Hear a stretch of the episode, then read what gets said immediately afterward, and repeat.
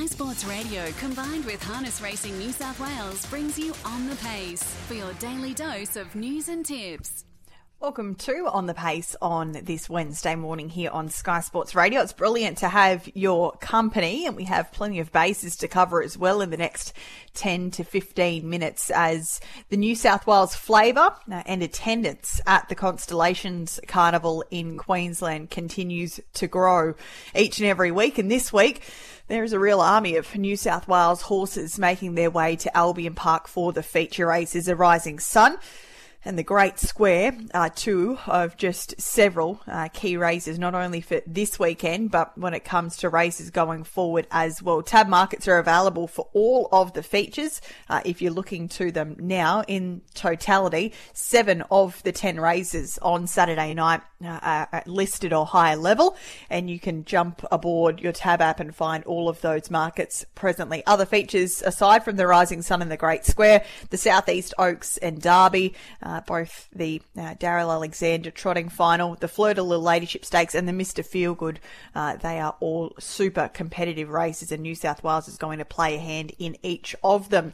There's a trialling session underway at Menangle as we speak. Uh, some intriguing trials to come. Dashing uh, this uh, son of Frith by Art Major was back at the trials. He showed a fair bit of promise in his first preparation, including a third last time out, the last time we saw him in the APG Gold Bullion final. That was in behind War Dan Buddy. So he was back at the trials. Uh, looking forward to seeing what he can do for the remainder of this season. And to come shortly, Zeus Bromack is back on track as well, which is great to see. Uh, he was last seen in the Schweppes Sprint uh, during the Carnival of Miracles. So he's back on track. Zeus Bromick, you can catch all of those results and replays as the afternoon progresses. Unfortunately, wet weather played havoc yesterday. We didn't have any racing in New South Wales from a harness racing code perspective anyway on Sunday and Monday.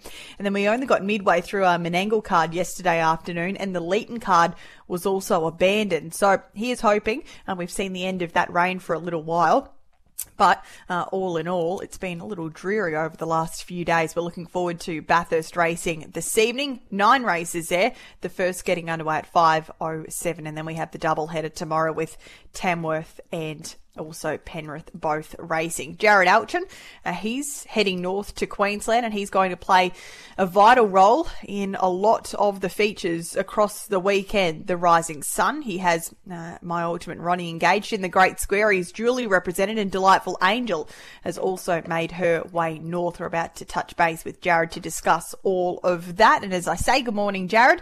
Uh, I guess this few week period It's been in the planning for a, a, long time. And it's nice to see the horses now in the fields. Where are you situated at the moment? And uh, if you haven't made your way to Queensland yet, when do you head up? Uh, morning, Britt. Yeah, no, um, we're still in Sydney at the moment. Wishing I was in Queensland. It's uh, very wet here this morning and muddy, so I guess it is up there too. But at least the weather's a bit warmer. But um, no, I'll head up tomorrow morning. Um, we'll leave here early in the morning and get up there after lunch sometime tomorrow. How is uh, the team to head north? I would assume from the outside looking in, things in preparation for the trip have, have gone off without a hitch, and it looks as though uh, all of the boxes that needed to be ticked have been. Yeah, that's right. Um, Ronnie really needed that hit out the other day, and he got a good strong hit out. Um, he just got a little tired late, which I sort of expected. He, um, I would have liked to have probably got another run under his belt um, beforehand, but sort of just ran out of time. And um, but I was just glad that we got that one real good hit out under his belt, and um, he tried all the way to the line. Cam said just fitness told out a little bit late, so um, it was it was really good. And delightful angel, she went super here on Saturday night. She just got driven against her pattern a little bit, just they uh, the plan was to sort of go back and hope they went quick, but we went back and they just walked. So we'll um, use his initiative and um, put her into the race. And same thing, just got a little bit tired late, so she didn't get beat far and she pulled up super. So um, I'm happy with both their draws on Saturday night. So fingers crossed.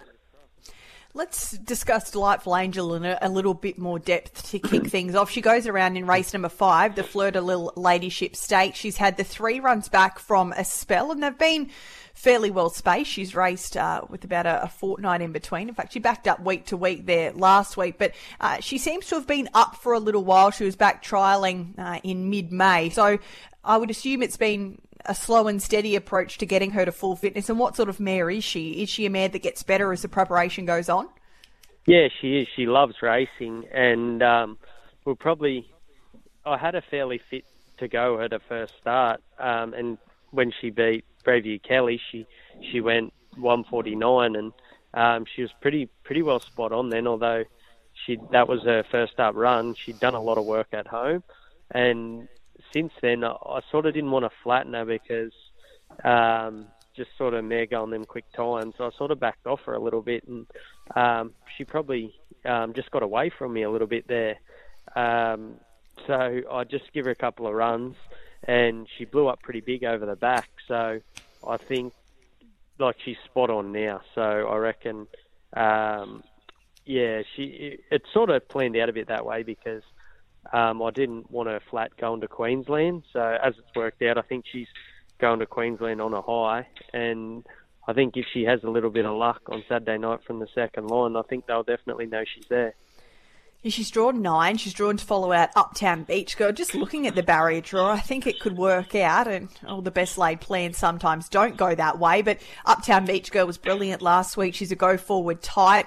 Uh, you should get a really good run through on her back. And then a mare like Manhattan has been uh, going forward and racing uh, up on speed prominently. So could you be in the 1 1 on the back of Manhattan? And that looks like the perfect position to be. Yeah, I think that's how it looks on paper. Um, I'd like to think it can plan out like that. Um, at worst, I think she'd be one out, two back, but she's going to be close enough. So um, I'd say Uptown Beach Girl will hold the front. Um, she seems to go good in front, and Donny Smith's horses like to lead. So I'd say it'll hold the front. And um, if Manhattan's in the death, then there might not be death there for Braveview Kelly or or anything like that. So yeah, it looks like it's going to play into our favour a little bit, but um, hopefully it pans out like that. Yeah, that's race number five for $52,000 and the Group 1 Golden Girl is the week later. I'm just having a look at her here, Delightful Angel. She's come a long way, really, from, from probably the last few months. Her Queen Elizabeth II mile run was exceptional. She seems to love Menangle, but is that just due to the high intensity uh, form of racing that's there, that there should be no issue with her getting around the, 1,000 metre circuit? Uh, well, I think that probably is a little issue. Um, when she come to me off Dave Kennedy, um, she'd raced at Griffith the week before and she galloped and um, done a few things wrong, and they said that um, she just can't get around the smaller tracks. But every time they've taken her to Menangle or even to Melton, she's grown a leg and just gone so much better. Um, so, and then since she's come here, she's. I was actually looking at her form last night. I think that further, she's finished back for me sixth, and that was when she never got out one day. So, um, other than that, mainly finished fourth or above. And um, as you stated on her run in the Ladyship Mile was um, terrific. Like she had the quickest closing sectionals of the race, albeit she did no work early, um, which helped. But um, yeah, I think the night then that she upset Braveview Kelly, um, a few people were shocked, but I definitely wasn't because I, I know that she can, when they go hard, she can just sit off that really good speed and um, still find the line. She's a little better as Delight, and she's just such a good trier. Yeah, well, she's certainly going to make her presence felt in these mares races, and she should love the, the high intensity that should come with them. Duly represented in the new race, the Great Square Albizia. We spoke only 10 days ago and she was heading to Menangle on trial for this race and she clearly did everything required. She's come up with a nice enough draw, but I must say, just looking at this front line, it's loaded with early speed. So I'm sure that you'll be hoping to, to lob a handy position with her. And I think the tempo is going to be very genuine in this $150,000 feature. Yeah, um, she she's a nice mare. I think it's probably come up a little soon for her, as I, as I spoke about before. Like uh, she's only had five starts and only three this time back in off having a long layoff. So um, she's been chucked into the deep end a bit. No, I'm not expecting anything uh, outrageous on Saturday night from her. If she can go around and run top five, like I'd be really happy because I think like this time next year, I think she could be a really nice mare um, as long as her soundness um, stays stays intact. But um, she's done everything we've asked of her so far, and um, I, I just think it's probably a little bit out of her reach Saturday night. But in saying that, I think um, she's definitely one to keep an eye out for moving forward. Yeah, it's a really strong race at the Great Square. We've also got Paris K engaged. She's got an inside of the second row draw, which should give her every opportunity to run to her best. And when it comes to the big one, the Rising Sun, we've already briefly touched on my ultimate Ronnie, but you must have been watching at home on Monday night. And once he was drawn out first of uh, the four year olds, that couldn't have worked out much better. And therefore, he's been able to pick up a really good draw. Yeah, no, well, um, I think Scott was a little nervous of uh, if he got a bad draw. So um, lucky he got drawn out first and he didn't have to worry about that. So um, no, it's, it's he's got a lot of options from there. Like he's got a lot of gate speed, so um, as do a fair few others in the race. So I think the tempo early is going to be uh, very hot, and um, we just got to hope Cam makes the right decision on um, what what we do. Do you give Cam instructions? Oh, not really. Like you put these guys on because they're good drivers. You know, like um, if you've got to start giving them instructions, um, I think you've probably got the wrong driver on. But um, oh, we'll have a chat about the race. But at the end of the day, he's the one driving the horse, and he's got to make the decision out there. So um, we'll have a brief chat about it. Cam's pretty casual; he doesn't uh, overthink too much. So uh, yeah, he'll he'll go out there and. Um, he'll have a few few options, but yeah, we'll leave it with him.